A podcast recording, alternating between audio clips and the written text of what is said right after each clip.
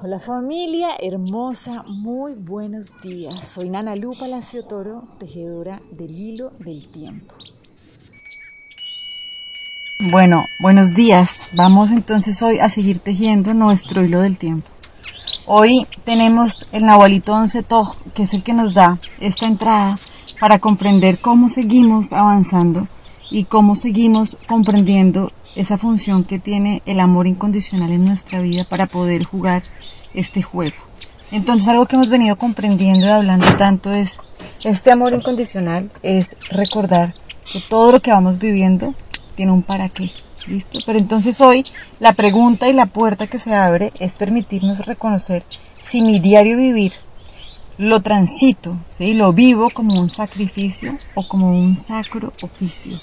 Si es, es que esto es tan lindo porque es tan sencillo, ¿no? Aparentemente tan Digamos, hay una diferencia que puede ser muy sutil, pero a la hora de la verdad es radical en el resultado que tenemos. ¿Listo? Entonces, ¿cuál es la diferencia?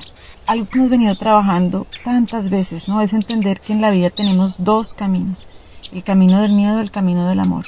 Y yo sé que en esto soy súper insistente, pero es que resulta que el juego de la vida es súper sencillo que pasa es que nosotros no lo hacemos sencillo, ¿no? Por nuestros miedos, nuestras creencias, todo lo que tenemos en la cabeza, todo lo que hemos construido. Pero realmente es sencillo, ¿listo? Pero digamos que este es un juego, entonces por eso la idea es como permitirnos ir develando, irnos conociendo y amar eso que vamos viendo, ¿sí?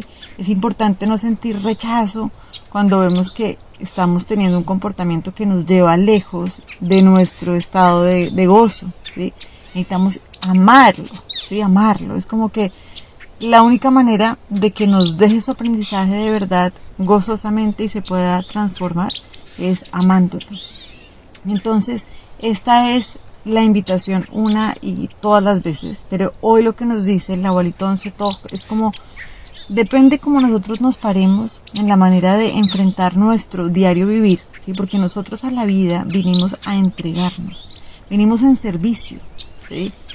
Entonces, hay dos maneras de dar este servicio, ¿sí? Uno, hacerlo como un sacrificio. Ay, no, es que la vida es complicada o tengo que hacer esto para ganarme el reconocimiento o el amor o lo que, cualquier cantidad de locuras. O está la otra manera, que es esa ofrenda, que es entender que nosotros vinimos a la vida con un propósito. ¿sí? Y que en este propósito estamos trabajando a favor de nuestra vida y de los demás. ¿sí? Estamos en un camino constante y diario de liberarnos. Por eso es que tenemos un sacro oficio, ¿sí? un oficio de estarnos permitiendo reevaluar, resignificar, ¿sí? cuestionar esas percepciones que nos mantienen presos. Entonces, por eso es que se convierte y esto es un juego. ¿Listo? Entonces, ¿cómo hacemos para salir del sacrificio al sacro oficio? Pues comprendiendo que hay una diferencia muy sutil y es maravillosa.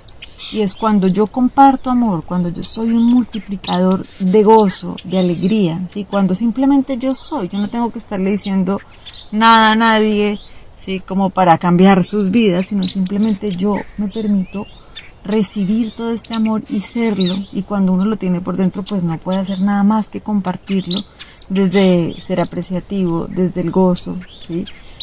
Eso lo que está permitiéndonos es avanzar en ese camino de poner en acción nuestro sacro oficio.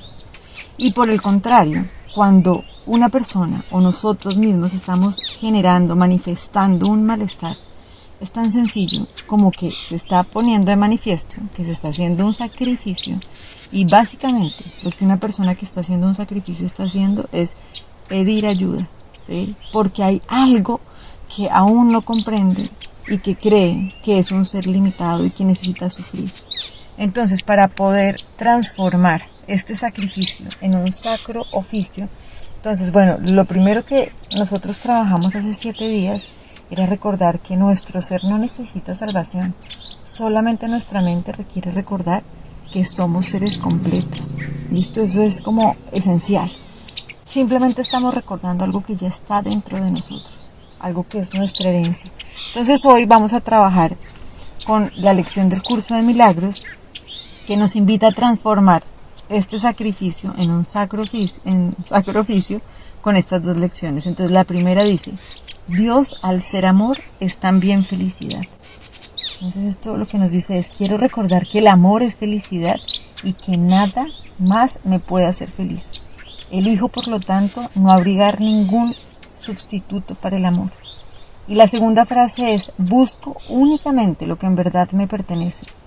El amor, al igual que la dicha, constituye mi patrimonio. Estos son los regalos que mi padre me dio. Aceptaré todo lo que en verdad me pertenece.